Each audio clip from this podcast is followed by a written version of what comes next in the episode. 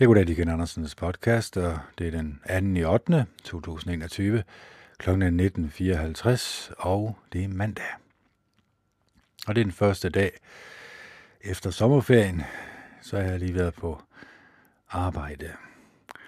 Og øh, jeg synes faktisk, at det var en god oplevelse, som mange mener måske ikke er særlig sjov, når man lige kommer efter sådan en sommerferie, men det er jo faktisk rart nok at komme i gang igen, fordi øh, ellers så kan man godt gå hen og blive sådan lidt dvask og doven, og, øh, og ikke rigtig have noget at se frem til.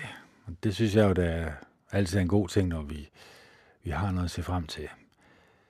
Så øh, det er jo nok det, som min podcast skal handle om. Hvad har vi at se frem til? Har vi nogle fremtidsdrømme? Har vi nogle ting, som vi godt kunne tænke sig kunne gå i opfyldelse?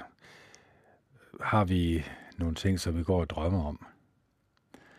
Der er jo mange mennesker, der drømmer om at blive astronaut, hvad jeg vil sige, er måske ikke så særlig, særlig stor sandsynlighed for, at man bliver, men der er jo også andre drømme, som måske bare det at rejse ud i verden og opleve andre kulturer, berige sig og få nogle gode og rare oplevelser på den konto.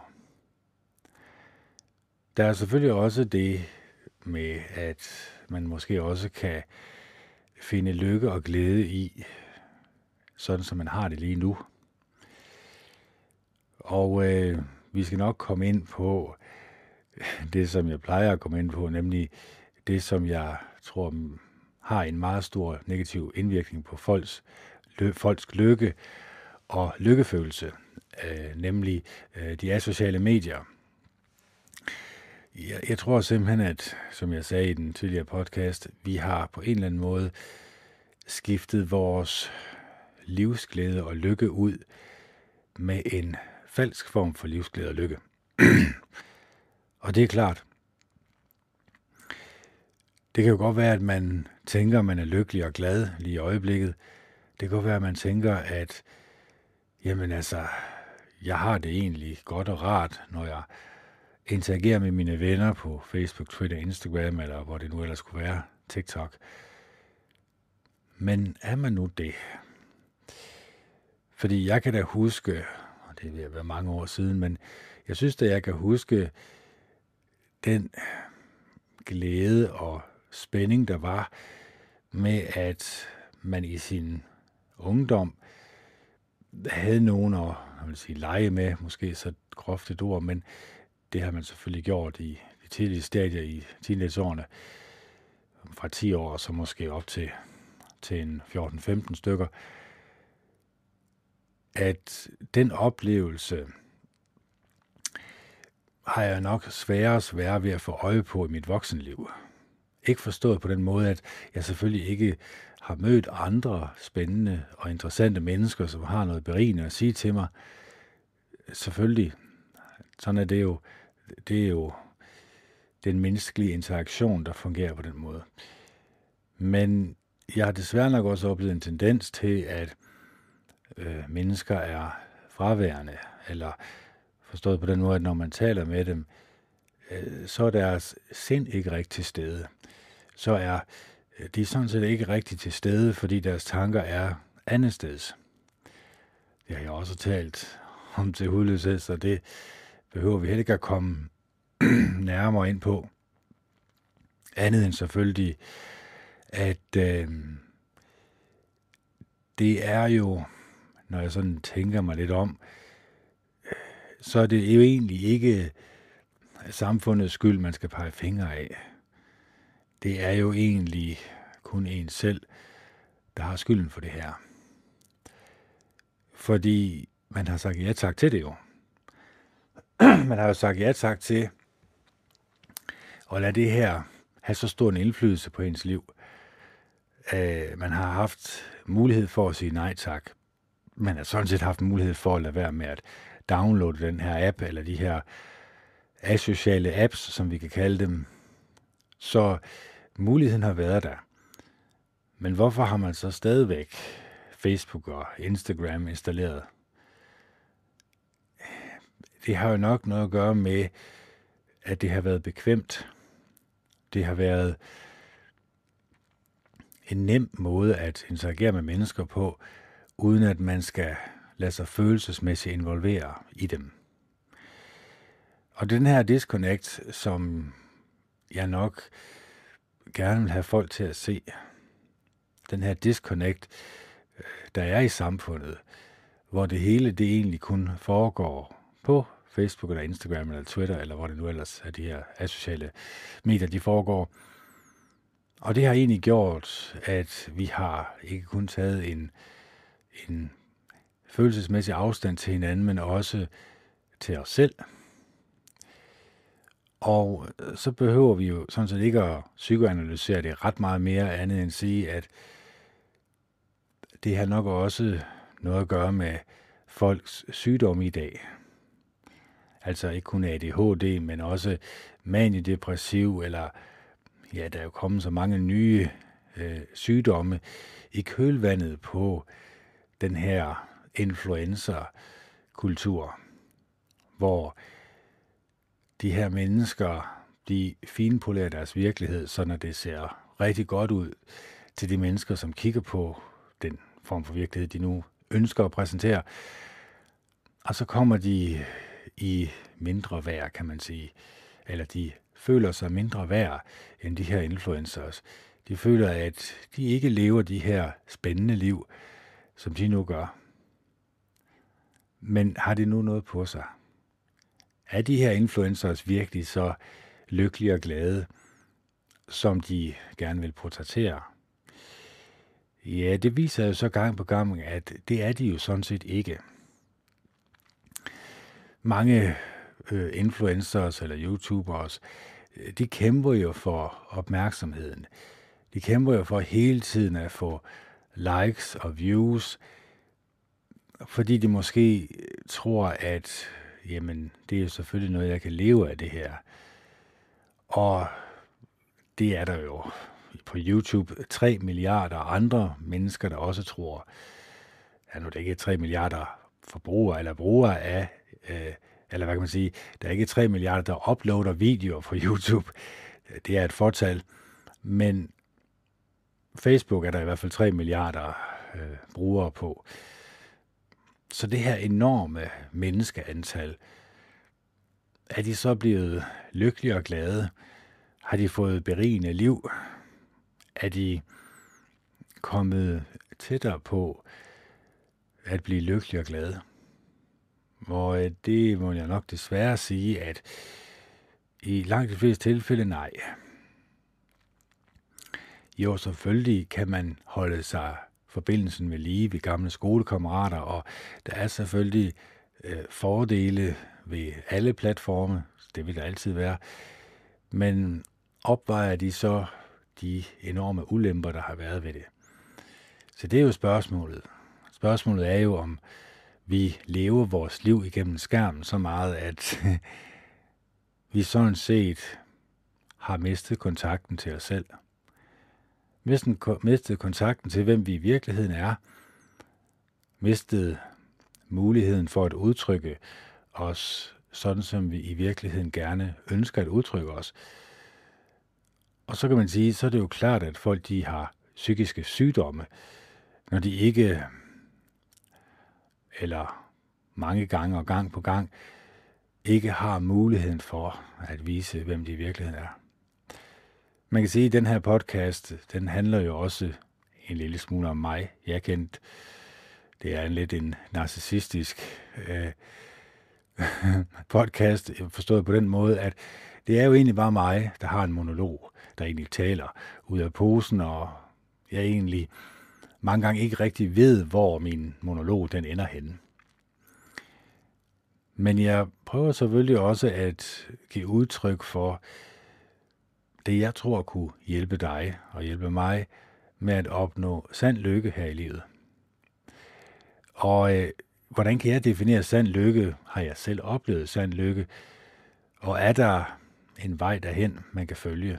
er der nogle nemme trin selvfølgelig. Det er jo det, mange mennesker de gerne vil vide. Og øh, ja og nej. det er også et lidt tvetydigt svar, men jeg kan jo godt opsummere eller ramse op, hvad jeg mener gør en lykkelig og glad. Altså gode og rare venner, som vil en det bedste, mennesker, som altid er opløftende og har en opmuntrende tale, som altid får en i godt humør, som er der for en, også når man har det svært, også når man går igennem svære tider. Ja, det er jo måske indbegrebet af lykke. At man føler sig hørt, at man føler sig værdsat, at man føler, at andre mennesker også lytter til en, og også er åben sindet over for en. Det her åbne sind, som jeg nok desværre også tror, at rigtig mange mennesker har lukket for, at de måske går rundt og på en eller anden måde ikke viser, hvem de i virkeligheden er, eller ikke tør vise, hvem de i virkeligheden er. De er måske bange for, at mennesker de afviser dem, eller taler ned til dem, eller taler nedværdigt om, nedværdigt om dem. Og mange gange de mennesker, som taler nedværdigt om andre mennesker, det er jo egentlig fordi, de egentlig selv mangler nogle positive egenskaber i deres eget liv. De måske også går rundt og er frustreret og ikke kan forstå, hvorfor giver livet ikke en eller anden form for lykkefølelse i mig, i min tilværelse. Ja, så det har jo selvfølgelig noget med vores mindset at gøre. Det har selvfølgelig også i særdeleshed, synes jeg jo, noget med, hvad vi putter ind gennem øjnene og ørerne. Altså, jeg mener jo ikke, at øh, voldelige computerspil og voldelige film og film, som portrætterer menneskers dårlige egenskaber, som noget, man kan lade sig underholde med, samt de asociale medier, Facebook, Twitter, Instagram og alt andet skrald. Og så er det mainstream media, som konstant fortæller dig, hvad du skal frygte, og giver dig løsningen på din frygt. Jeg mener ikke, at øh, det er lige præcis det, man skal stoppe sit hoved med. Det er ikke det, som jeg mener giver en indre glæde og lykke, fylder en med opmundring, fylder en med indre livsglæde. Snart tværtimod. Det er måske faktisk der kilden ligger til, at du føler dig ensom, trist til mode, og at du føler, at andre mennesker ikke lytter til dig. Og måske også, du føler, at andre mennesker har den her afstand til dig, fordi de har ladet de her sociale medier og den her form for underholdning tage på en eller anden måde en afstand fra, hvem vi i virkeligheden er. For hvem vi i virkeligheden er, det er næste kærlige mennesker. Mennesker, som er skabt med evnen til at vise hinanden utrolig stor kærlighed og venlighed, og ydmyghed og mildhed. Det at man kan beherske sig selv og tænke som, inden man taler, det at man har en opbyggende tale, en tale, som når andre mennesker lytter til den, der føler de sig opmuntret og glade og lykkelige. Se, det er ikke bare sådan, at jeg lige knipser med fingrene, og så er jeg selv sådan, fordi det er jo også en, en kamp, som jeg må tage med mig selv, fordi jeg snubler også mange gange. Men jeg er klar over, at jeg bliver nødt til at kæmpe imod. Hvis jeg ønsker at opnå livsglæde og lykke her i livet, så må jeg nødvendigvis gøre alt, hvad jeg kan, for ikke at stoppe mit hoved med det, som får mig i dårligt humør. Det er jo egentlig også lidt logik for perlehøns jo. Garbage in, garbage out, som man siger. Altså skrald for skraldespanden ind, jamen så er det jo egentlig også kun skrald, der kommer ud.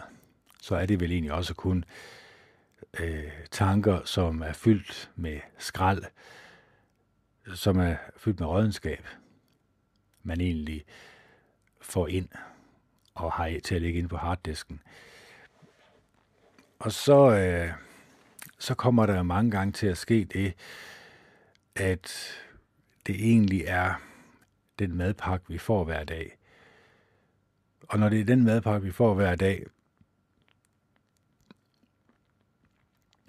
jamen så har vi jo egentlig på en måde taget afstand fra os selv hvis hovedformålet her i livet var, at vi skulle vise hinanden inderligt og dyb næstekærlighed, jamen så har vi vel egentlig alle sammen forfejlet formålet med det her liv.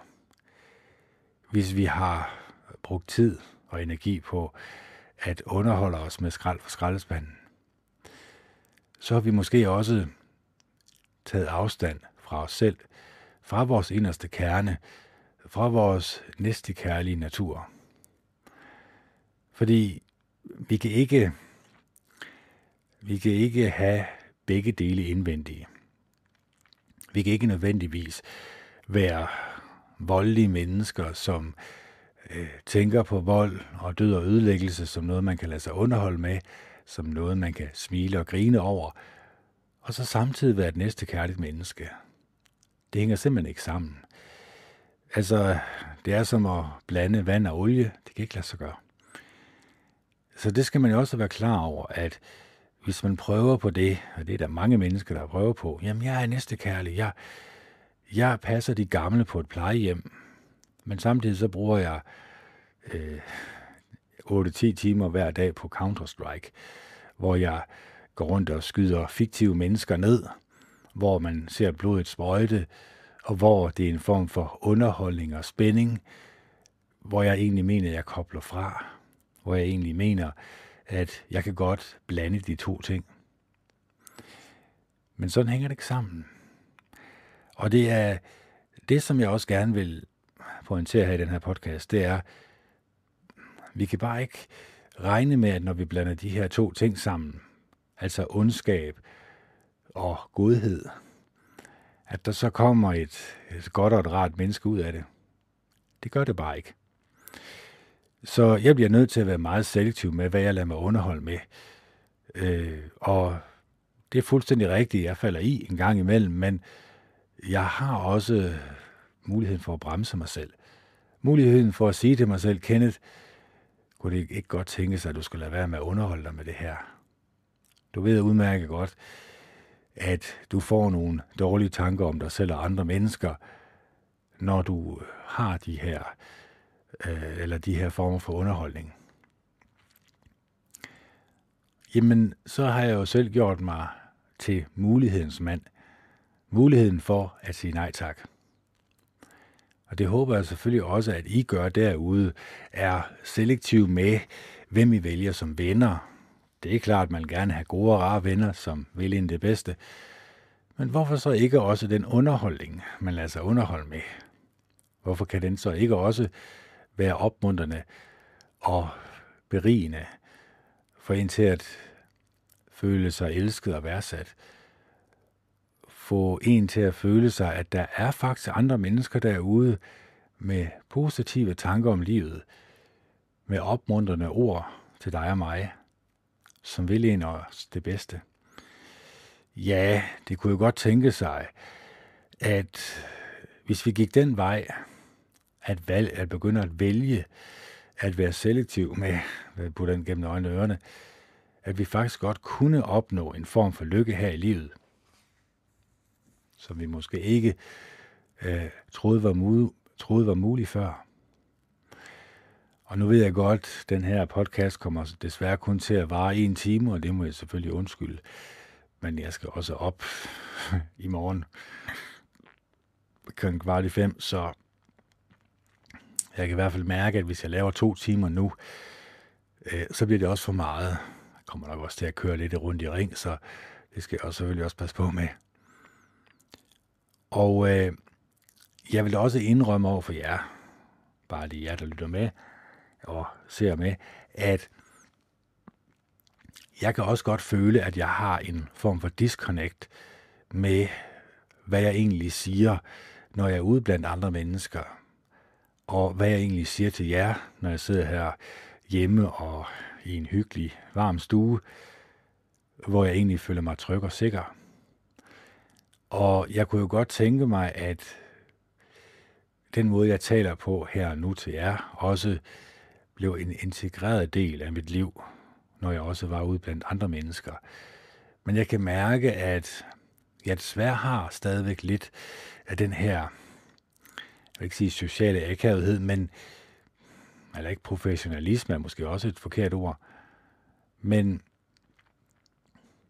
den her følelse og fornemmelse af, at jamen, hvis jeg egentlig bare knæver løs om, at jeg ønsker, at andre mennesker og mig selv skal være et næste kærligt og et venligt menneske, at så vil jeg egentlig blive afvist. Så ved jeg godt, hvad mennesker de øh, tænker om mig, og måske også endda, hvad der kommer ud af munden på dem bagefter.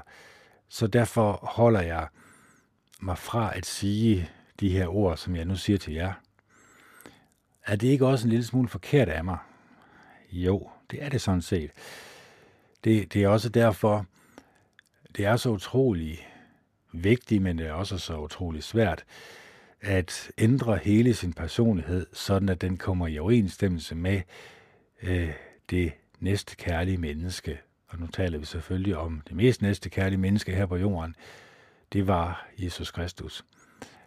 Og lige så snart man nævner navnet Jesus Kristus, jamen så kommer der jo også en hel masse fordomme. Lad os sige, det var første gang, man hørte om ham. Man fik historien at vide om ham, at han kunne gå på vandet, øh, han kunne oprejse mennesker fra de døde. Øhm, han var et godt og et rart menneske. Han havde nogle gode og rare principper, som man godt kunne høre, hvis man fulgte de her principper, så ville rigtig mange mennesker kunne leve rigtig lykkeligt og glade, og kunne blive glade øh, og lykkelige mennesker, som også ville andre mennesker det godt. Man kan bare tage den barmhjertige samaritaner, bare et lille eksempel. Hvis alle mennesker levede efter det princip virkelig inderligt, men det har jo også noget med at gøre med koncentration. Det burde jo egentlig være på alle menneskers læber dagen lang, hvis det var det vigtigste her på jorden. Og det var det, Jehova Gud den Almægtige, han mente. Han mente jo, at vi skulle lytte til Jesus Kristus. Så den varmhjertige samaritaner burde vi egentlig lytte intens til, have øh, i vores hjerte hele tiden, tænke over dybt, have som vores rettesnor her i livet. Men har vi så også det? Er det noget, vi tænker på sådan til hverdag? Nej, det tror jeg sådan set ikke rigtigt. Altså, vi, vi, vi er jo travlt optaget af livet. Vi er jo travlt optaget af at leve livet og øh, fylde livet med oplevelser, gode og dårlige oplevelser. Det er klart, vi vil helst ikke fylde vores liv med alt for mange dårlige oplevelser. Men vi er nok ikke så villige til at tænke dybere over, hvem vi er som menneske. Hvem er jeg, Kenneth Andersen, som menneske? Er jeg virkelig et godt og et rart og et behageligt menneske? Eller har jeg nogle steder, jeg skal ændre mig selv? Har jeg nogle steder, hvor jeg godt kan se, at der er godt nok lige noget der, Kende, Det, det, det bliver du altså nødt til at adressere, fordi ellers så kan det godt blive et problem i fremtiden for dig. Er man villig til at gøre det her enorme arbejde, det er at gå ind i en form for selvanalyse af sig selv. Gå i dybden med, hvem man er som menneske. Finde ud af, hvordan tænker jeg egentlig om mig selv og andre mennesker. Og det er også derfor, jeg varmt anbefaler meditationen som det vigtigste redskab, du kan bruge i din selvudvikling. Fordi det er jo egentlig der, hvor du kobler fra. Du kobler jo egentlig der ud af det matrix, ud af andre menneskers meninger og følelser, ud af Facebook, Twitter, Instagram og den skrald på skraldespanden. Det er der, hvor du er alene med dig selv. Det er der, hvor du også kan begynde at analysere dine tanker. Analysere din indre stemme, som måske ikke er så behagelig over for dig. Som måske konstant hugger dig ned. En dårlig samvittighed kan man ikke engang kalde det. Det er nok nærmest et menneske, som eller et indre menneske, som egentlig ikke vil dig det bedste, som måske holder dig tilbage fra, at du kan leve livet fuldt ud og opnå uendelig lykke og glæde her i livet. Og det opdager man først, når man begynder at meditere. Når man lader stillheden komme ind i sit liv. Når man egentlig bare slapper af og bare er til så er det, det begynder at knirke og brage. Så er det, det begynder at være svært. Fordi der er det jo, man får øje på de her tanker og følelser, som måske ikke er så behagelige over for sig selv, og måske også kan resultere i, at man ikke er behagelig over for andre mennesker. Eller i hvert fald, at det, man siger over for andre mennesker, ikke stemmer i overensstemmelse med, hvad man i virkeligheden føler. Man har et, et filter, og det er selvfølgelig godt og rart, man har det her filter, men er det her filter så, så finfølsom, at man aldrig nogensinde lader, hvem man i virkeligheden er, komme til ord? Det er jo et godt spørgsmål, fordi har man gået igennem livet uden at give udtryk for, hvem der i virkeligheden var?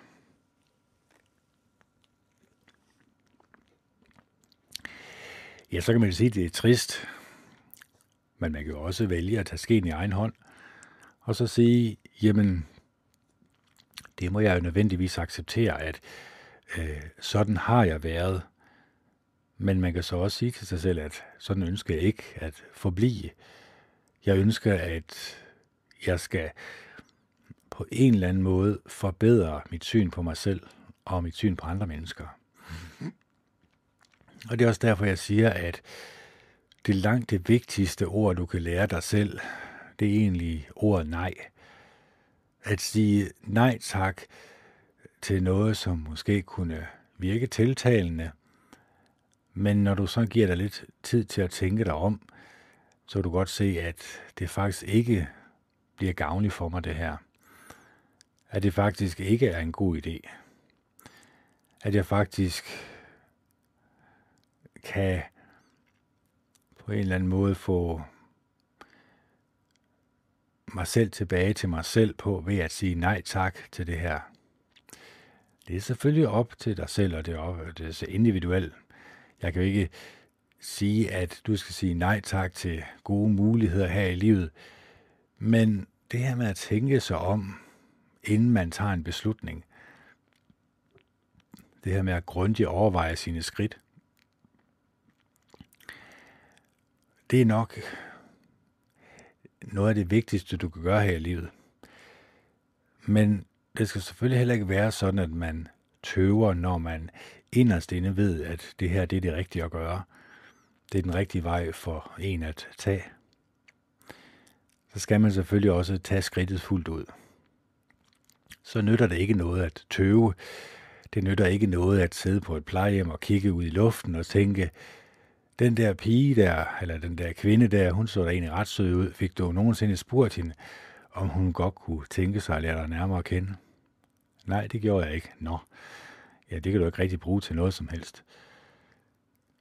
Eller den rejse, du gerne vil være på, eller det menneske, som du gerne vil lære at kende. Den oplevelse, du gerne vil have haft. Har du egentlig bare affejet det i dit sind og hjerte, som en strøtanke, som noget, som ikke var muligt? Har du lavet din indre kritiker overtage dit liv? Jeg tror faktisk, at rigtig mange mennesker, inklusive mig selv, har lavet den indre kritiker overtage mit eget liv. Jeg er ikke sådan så spontan. Jeg er ikke så villig til at øh, tage risici. Altså villig til at sige, fuck it, og så bare gøre det. Og den her mangel på risiko, det gør vel egentlig også, at jeg har en mangel på at ville opleve nogle ting her i livet, som kunne berige mig, og måske endda gøre mig lykkelig og glad. Så jeg har også mange ting, jeg skal arbejde på. Det behøver ikke at være rej for. det, det, det, det er jeg udmærket godt klar over.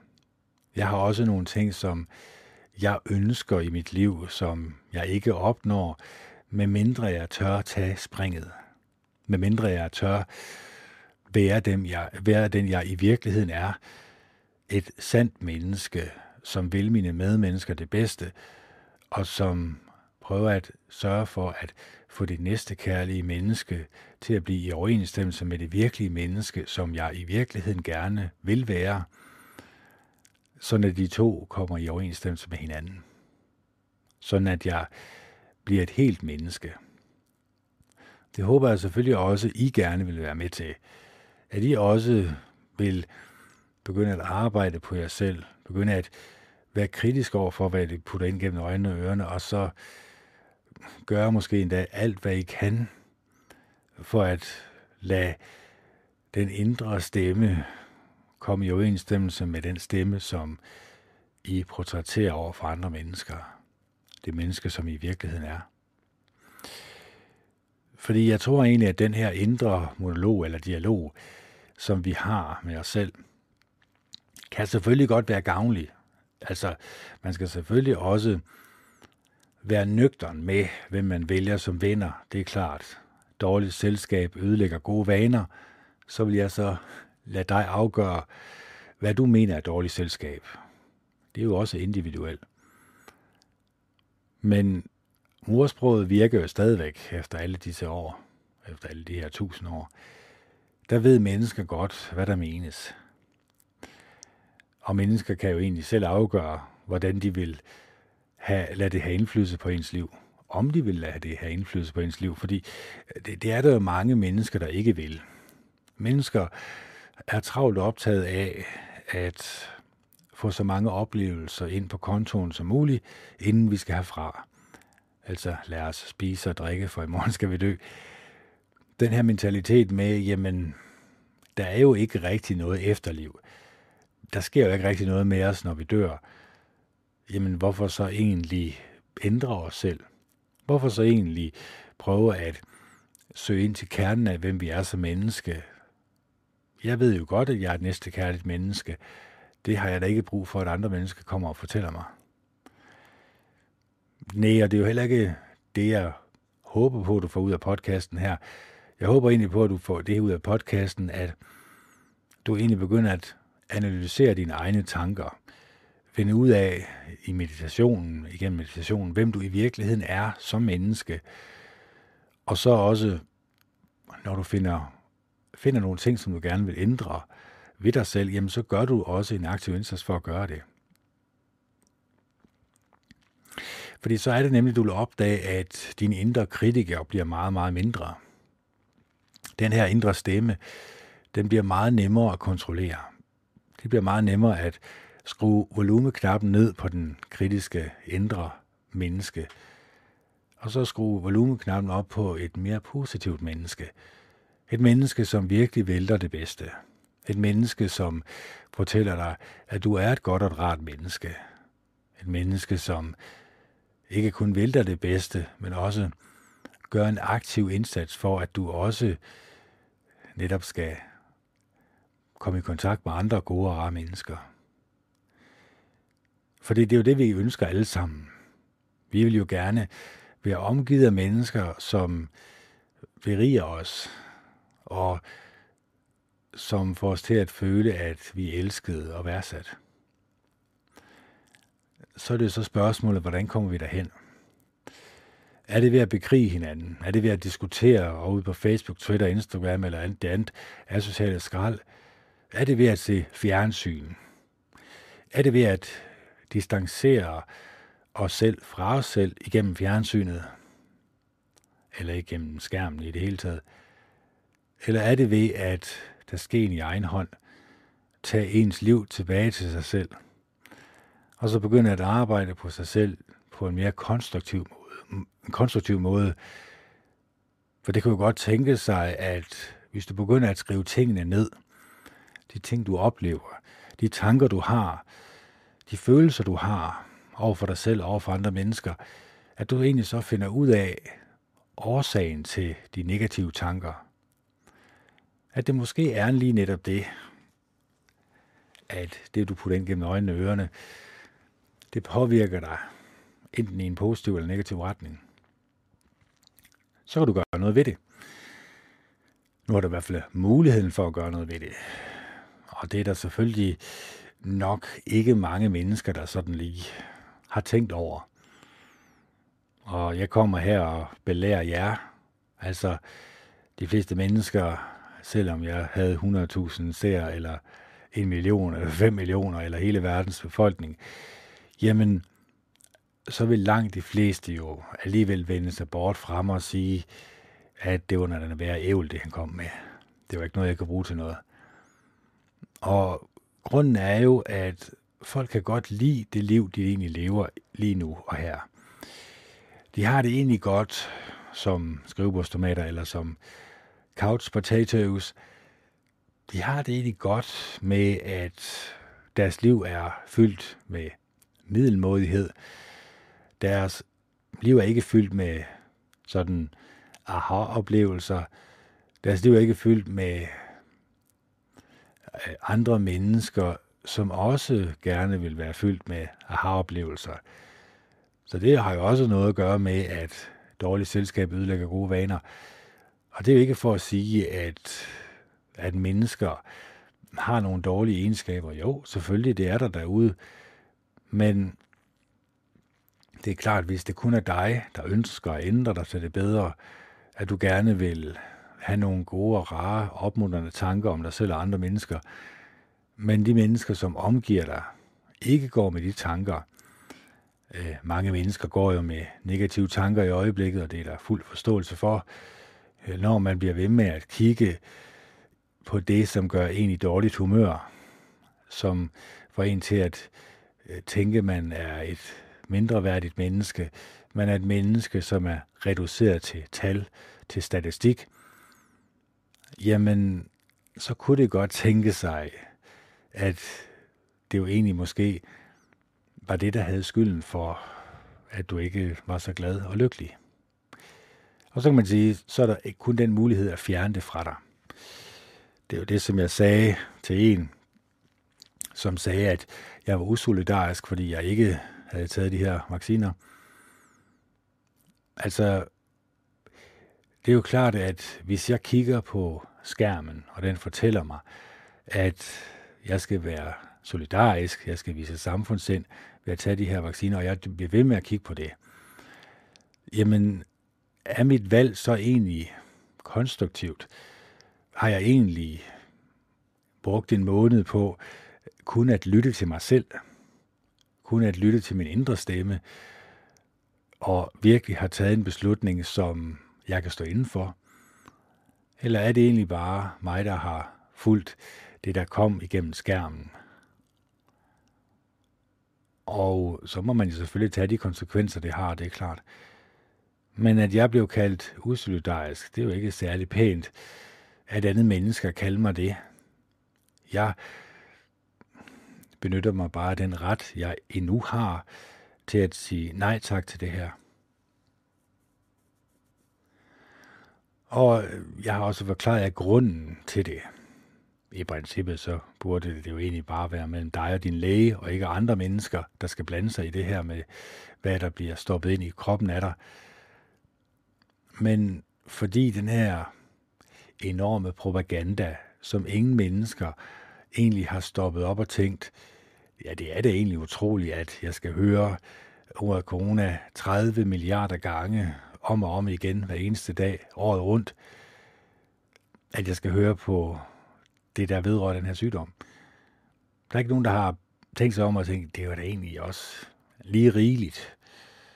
Altså hvis jeg havde en podcast her, og jeg talte i en eller to timer om, du skal lade være med at tænke på en lyserød elefant, og alle mennesker ud over hele jorden, de lyttede til mig. Jamen, hvor mange mennesker tror du så egentlig, der ikke tænkte på en lyserød elefant? Det vil alle sammen der gøre.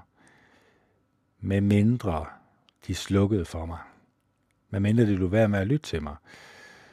Og på samme måde med mainstream media. Det er jo den samme smør, du får ud over hele jorden. Og der er ingen, der har bremst og stoppet og tænkt, det er egentlig lidt mærkeligt, at det er det samme, vi skal lytte til over hele jorden. Det er det samme, vi skal diskutere og tale om.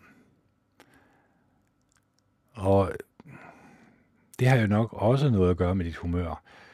Det har nok også noget at gøre med, at i stedet for at arbejde på dig selv, arbejde på at komme tættere på det næste kærlige menneske, at komme tættere på Jehova Gud den Almægtige, så koncentrerer du dig egentlig om at frastøde dine mennesker, tænke dårligt om andre mennesker, have nogle nedværdigende tanker om andre mennesker, blive gal og sur over andre menneskers opførsel. Det var da godt nok for galt. Hvorfor egentlig spille sit liv på negative følelser?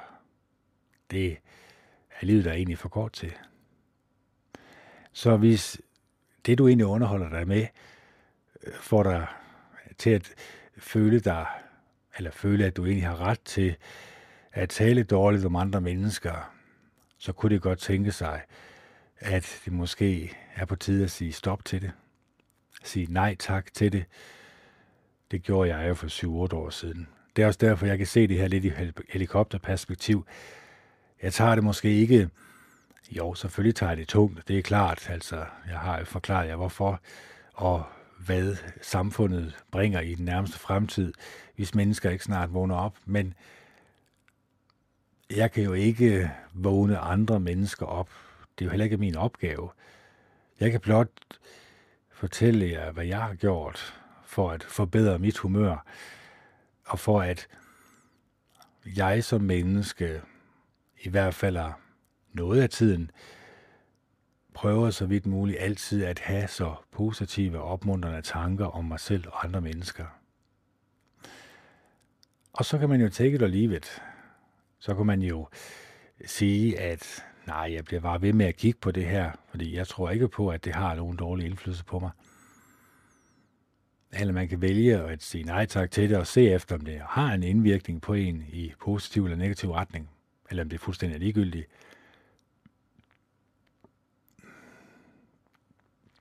Jeg kan jo kun tale for mig selv jo.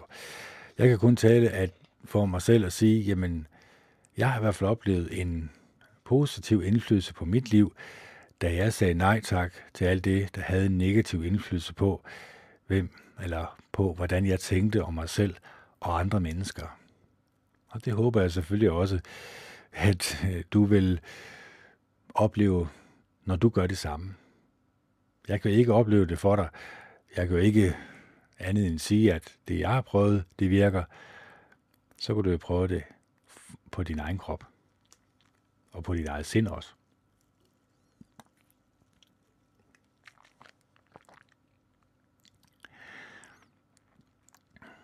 Fordi når vi skal tænke os om lidt, og sige til os selv, jamen, jeg kunne godt tænke mig at være et lykkeligt og glad menneske. Og øh, jeg er godt klar over, at et næstekærligt og et rart og et godt menneske, et menneske, som har positive ting at sige om en selv og andre mennesker, har opløftende tanker at sige om andre mennesker. Ja, jeg bliver nødt til at starte med mig selv jo. Jeg kan jo ikke forvente, at andre mennesker har de her positive egenskaber, hvis jeg ikke selv er villig til også at opdyrke de her positive egenskaber for mig selv. Og hvordan kan man forblive i den her positive atmosfære? Hvordan kan jeg forblive i den her positive atmosfære? Jamen, jeg bliver jo nødt til at fylde mit hjerte og sind med noget positivt. Det er jo egentlig logik for perlehøns, men mange mennesker er måske ikke lige klar over det her. Hvis jeg læser lidt her fra Kærlighedens Alkemi, så er det selvfølgelig klart, at i øjeblikket, der bliver det jo talt meget om i bogen, hvordan de her ægte par er kommet ud af et negativt spor, hvordan de har kigget sig onde på hinanden, hvordan det måske endda er blevet en krig at leve i det her parforhold, og de har svært ved at se en udvej. Men bogen taler jo også om en udvej. Bogen taler jo også om, at, og det er også meget simpelt sagt, du skal fjerne fokus fra din partner, og så begynde egentlig at tænke meget alvorligt over, hvem du er som menneske. Du ikke projekterer, som du har talt om tidligere i bogen, den du egentlig er som menneske, eller det, som du har oplevet i din fortid over på et andet menneske, og at du måske ser negative menneskelige egenskaber i din partner, som du måske har oplevet i din barndom, og så egentlig tænke, at det egentlig ikke mig og mine tanker, som fører mig et sted hen, hvor jeg kommer til at nære et had til min partner. Eller i hvert fald har nogle meget negative tanker om min partner. Er det ikke egentlig mig selv, der skal arbejde på mig selv? Fordi det er jo egentlig rigtig mange gange det, der går galt i et parforhold. Det er jo, at mennesket ikke er villig til at arbejde på sig selv. Vi husker Adam og Eva. Altså, Adam gav skylden til Eva. Det var hende, der lokkede mig til at spise af æblet. Ja, det er rigtigt nok. Du havde sagt til mig, at når jeg tog det her æble, så ville jeg vistlig dø. Men det var kvinden. Det var hende, der skulle have skylden. Og hvad skete der så, da Jehova Gud han spurgte kvinden? Det er slangens skyld. Det var slangen, der bedrog mig. Det er ham, du skal give skylden. Så det her, det ligger dybt i os som menneske. Det her med at give andre mennesker skylden. Det er jo egentlig den første negative menneskelige egenskab i os mennesker, som egentlig blev givet udtryk for her i Bibelen, og som hvis man fik øje på det og kunne opdage det, ja, så kunne man også gøre noget ved det. Så øh, det er ikke for at banke jer oven i hovedet med en dårlig samvittighed, det er det bestemt ikke. Det er egentlig bare for at sige, jamen, måske er det mig selv. Det er ikke kun måske er det mig selv. Det er også et dejligt ord, måske, fordi det, det gør jo også, eller man åbner, er åbner op for, over for muligheden for, at man har en udvej her, når man siger måske. Måske skulle jeg rydde op i morgen. Ja, jeg er kendt. Det kender vi godt. Der bliver sgu ikke ryddet op i morgen. Øh, så det her med, måske skal jeg også lige passe på med, jeg skal jo være villig til at ændre mig selv. Jeg skal ændre mig selv. Jeg skal hele tiden have en analyse af, hvem jeg er som menneske, og være villig til at lytte til min indre positive stemme, som jeg har opdyrket, og som gerne skulle rose mig, og gerne skulle fortælle mig opmuntrende ting om mig selv og andre mennesker, skulle gerne få mig i et godt humør. Ja, så hjælper det jo nok ikke, hvis jeg viser nogle meget negative egenskaber, hvis jeg bagtaler andre mennesker og taler dårligt om andre mennesker. Ja, så bliver det jo lidt svært, at den her indre stemme, den bliver ved med at rose mig. Jo, vi få enkelte tilfælde af psykopater, eller ja, når det går helt derud i det ekstreme selvfølgelig, øh, så kan det godt tænkes. Men jeg ved udmærket godt, at jeg kan ikke indvendigt være et lykkeligt og glad menneske, hvis jeg samtidig ikke bekæmper de her negative tendenser, som jeg har i mit indre. Så det er også derfor, jeg håber lidt, at min podcast, den ikke kun er gavnlig for jer derude, men i særdeleshed er gavnlig for mig. Det er jo mig, der skal leve mit eget liv. Jeg kan ikke leve andre menneskers liv. Jeg skal jo på en eller anden måde komme ind til kernen af, hvem jeg er som menneske. Jehova Gud, han kender mig jo. Han, han kender alle mennesker fra top til tå. Han kender vores inderste tanker og følelser. Han ved, hvem vi er som menneske. Han ved også, hvad vi har brug for og behov for. Vi skal blot bede ham om det. Så skal han nok sørge for at bibringe nogle, altså man kan sige, jeg havde ikke engang, jeg kan man sige, jeg havde ikke engang bedt om at få en stak af de her bøger, men jeg havde tænkt grundigt over det. At jeg havde faktisk brug for, at der lige kom en stak bøger af de her selvhjælpsbøger, som kunne være opmuntrende, så jeg kunne få andre menneskers input ind i podcasten, så jeg kunne få andre menneskers øh, positive tanker ind i podcasten sådan at jeg ikke bare sidder her og har en monolog med mig selv. så øh, vi må nok hellere lige tage lidt dialog, eller i hvert fald tage lidt tanker for den her. Så jeg tror, vi, øh, jeg tror, vi kører herover sådan der. Så er vi kommet til stadie 3, magtkamp. Ja, nej, prøv lige at vente. Kan det passe, vi er kommet? Eller satte vi ikke en skal jeg lige tænke mig om her? Ja, det var da lidt sjovt. Jeg synes da, at vi havde en sæl. Jo, den har vi her. Sorry. Det var da godt, vi havde en sæl på her. Vi er kommet til øh, mimerering og maksimering. Eller ikke, er det ikke minimering? Nej. Fordi et ægtepar udgøres af to mennesker, er det let for polariserende modstridende mønstre at etablere sig et parforhold. Den ene partner mager sig på eller maksimerer for at få mere af det ønskede og for at beskytte sig selv mod smerte, og den anden partner trækker sig tilbage eller minimerer for at nå de samme mål. De indfører en særskilt og moderrettet strategi for at opretholde deres forbindelse. Resultatet er, at de opgiver mellemvejen og trækker sig tilbage i modsatte hjørne. Det er et af de mest almindelige mønstre for ubevidste interaktion, og det er let at jagtage. Den maksimerende er næsten altid den første til at nærme sig den anden.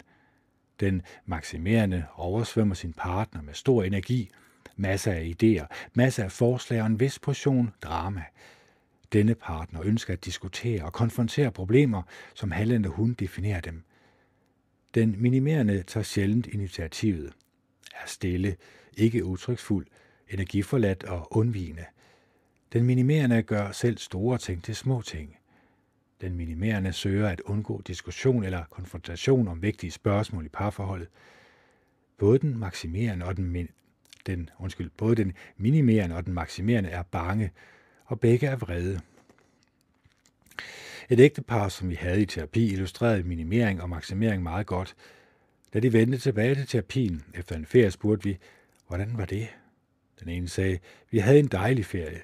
Vi havde en vidunderlig oplevelse. Vi så alle disse smukke ting.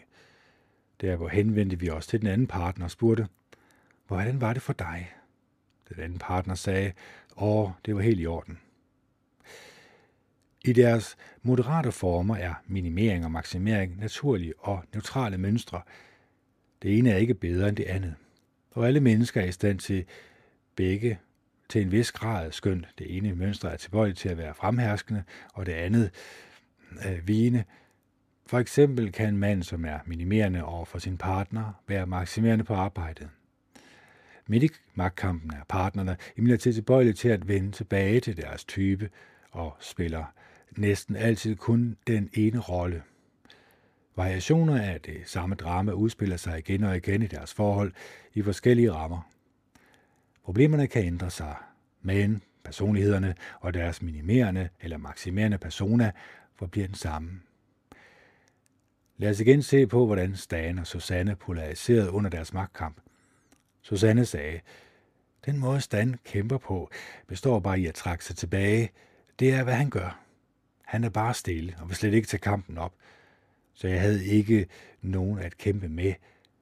For min tilbøjelighed er at gå ind i det og behandle det hårdt og kompromilløst. Stan samtykkede i, at den måde, hvorpå han overkom det normale given og tagen i samlivet med et andet menneske, bestod i at blive ved med at være træ og valen over for en masse følelsesmæssigt, godt eller dårligt. Senere sagde Susanna, når vi skændes, ledte Stan efter noget at skjule sig bag. Det han fandt var ofte avisen. Stan fortalte Susanne, at hun så ud akkurat ligesom hans mor, når hun var vred. Hvad Stan har lært at gøre, når en kvinde er vred, er at skjule sig. Han tager ikke kampen op eller reagerer, men løber i dækning.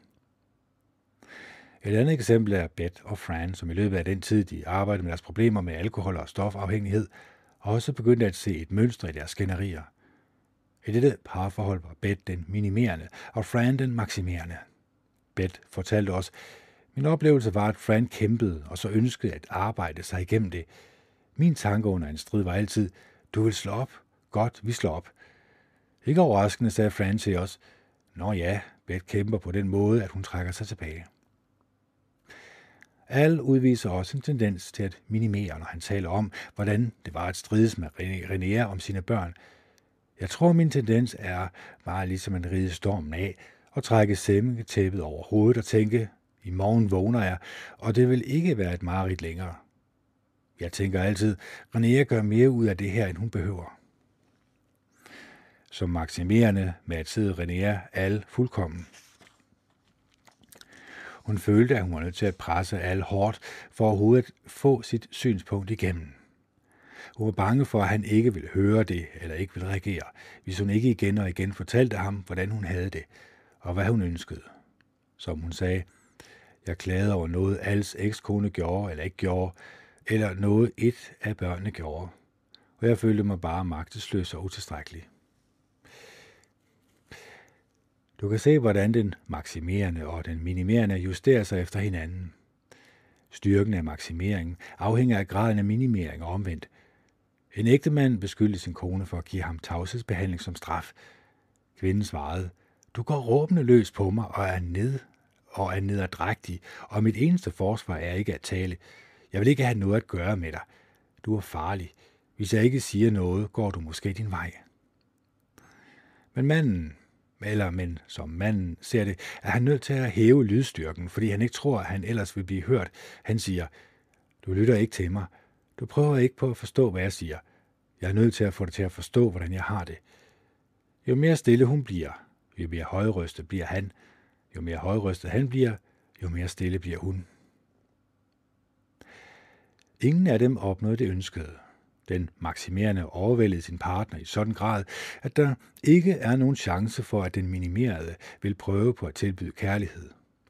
Den minimerende gør den maksimerende så vred, fordi alt skal trækkes ud af hende, at der heller ikke er store chancer for, at hun vil få tilbudt kærlighed. Mønstrene for, hvordan kampen blev taget op i den husstand, hvor du voksede op, vil have indflydelse på, om du har det bedst som minimerende eller som maksimerende. I terapi kunne en af vores klienter se, mit hoved, eller mit forsvar bestod i at trække mig tilbage indvendigt og ikke udtrykke over for min mor, at jeg ønskede hendes kærlighed. Det var mit forsvar. Jeg kom til det resultat, at jeg kun kunne opnå opmærksomhed, når jeg arbejdede. Så snart han sagde det, kunne hans kone se på hans minimerende vaner med større medfølelse. De almindelige ubevidste adfærdsmønstre, som vi har talt om, projektion, symbiose og minimering og maksimering, får jeg alle sammen deres bestanddele til det mellemliggende. Vi har hovedsageligt talt om det mellemliggende i psykologiske vendinger, men hvis vi skulle tale om det i en åndelig betydning, kunne vi sige, at det mellemliggende er det hellige rum mellem to mennesker, den hellige flod, som strømmer mellem to bredder, ligesom Ganges med al dens forurening, den er blevet påført, indeholder den hellige flod helbredende vande. Det mellemliggende rummer muligheden for, at mennesker kan sætte sig ud over skavankerne ved deres omstændigheder, ændre deres karakter, forsvarsværker og modtage og give kærlighed. Uheldigvis bliver det hellige potentiale for forbindelse ofte ikke erkendt eller æret. Det mellemliggende kan nemt blive en tom, indholdsløs losseplads eller en støjende, disharmonisk kampplads. Som vi har set, kan de i stedet for at blive fyldt med erbødighed og dyb lytten, blive fyldt med to uoverensstemmende menneskers angreb og forsvar. Hvor står du? Jeg læser her. Hvor står du? Vi har fundet det nyttigt at resumere de særlige kendetegn ved ubevidst adfærd, det gør det nemt for dig at gøre dig fortrolig med begrebet og bestemme, hvad du vil arbejde med. Ubevidst adfærd er til stede, når et menneske nummer et bruger ordet du eller mand i konfliktsituationer, symbiose og projektion. 2. Tror, at den måde, det opfatter tingene på, er den virkelige sandhed, og ugyldiggør alternativer som værende alt for ukorrekte til vildfarelse, symbiose. 3 konsekvent tillægger andre mennesker egenskaber og motiv, øh, konsekvens tillægger andre mennesker egenskaber og motivationer, projektion.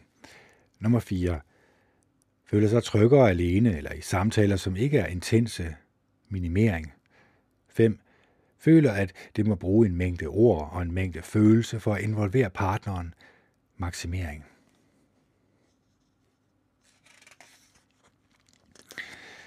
De mønstre, vi har identificeret som del af ubevidst adfærd, er at alle indbyrdes forbundne, eller er at alle er indbyrdes forbundne. For eksempel er det sandsynligt, at en mand, der opfatter verden som en udvidelse af ham selv, symbiose, vil henføre sine egne tilstande, følelser og tanker til sin kone, projektion, og kan udtrykke sig med stor energi og kraft, maksimering. Alt sammen som et forsvar mod sin ubevidste frygt, uanset hvilken form hans frygt antager, frygter han dybest set, at han vil dø, hvis han ikke kan styre tingene. Ubevidst adfærd er imidlertid ikke en karakterfejl.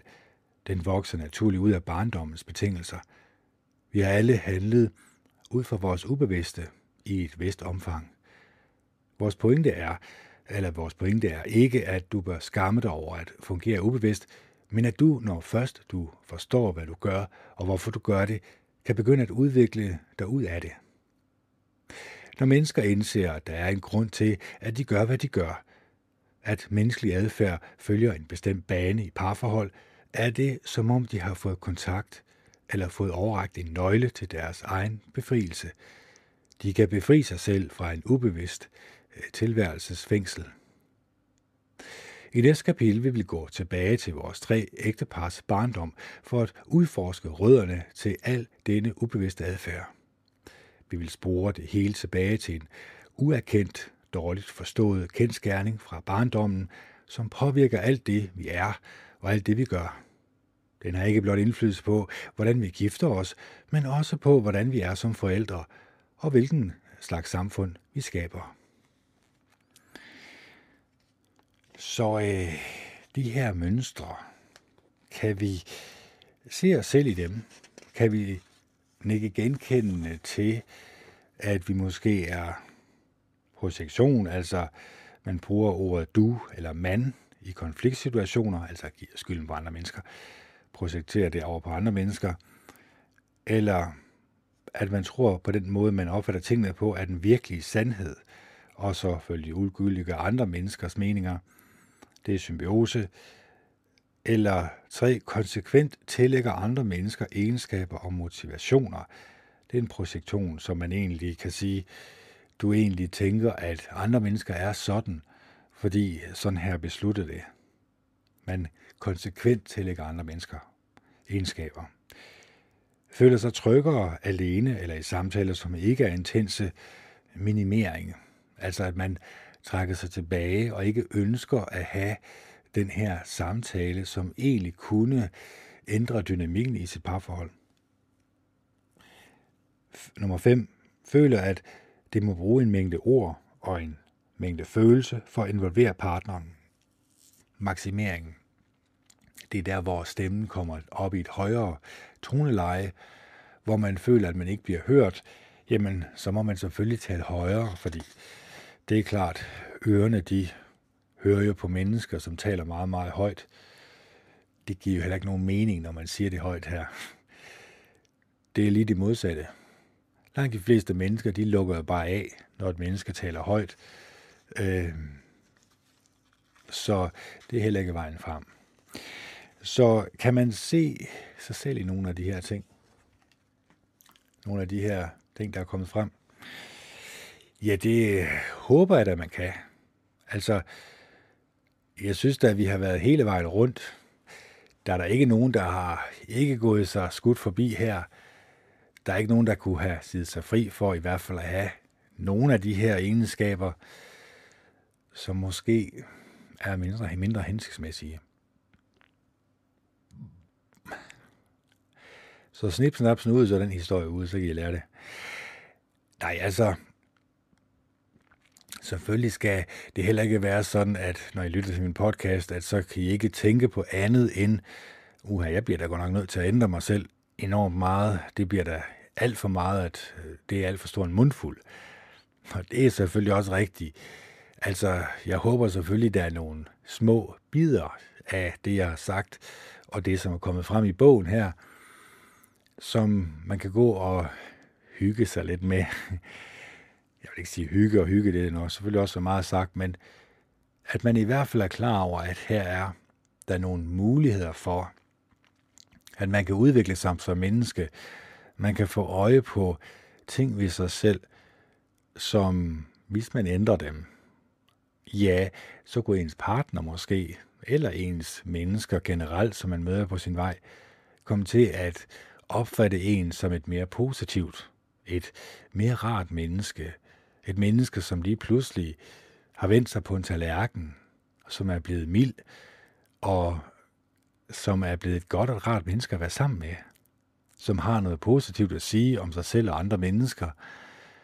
Som gør alt, hvad vedkommende kan for at skabe en god og rar stemning omkring sig. Det håber jeg selvfølgelig også, jeg har gjort her. Jeg håber selvfølgelig, at I også elsker hinanden og er gode og ved hinanden.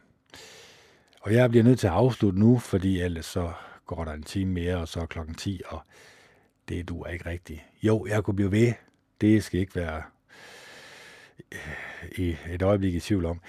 Men det skal også stoppe lidt her, fordi jeg håber selvfølgelig, at min podcast var gavnlig for jer.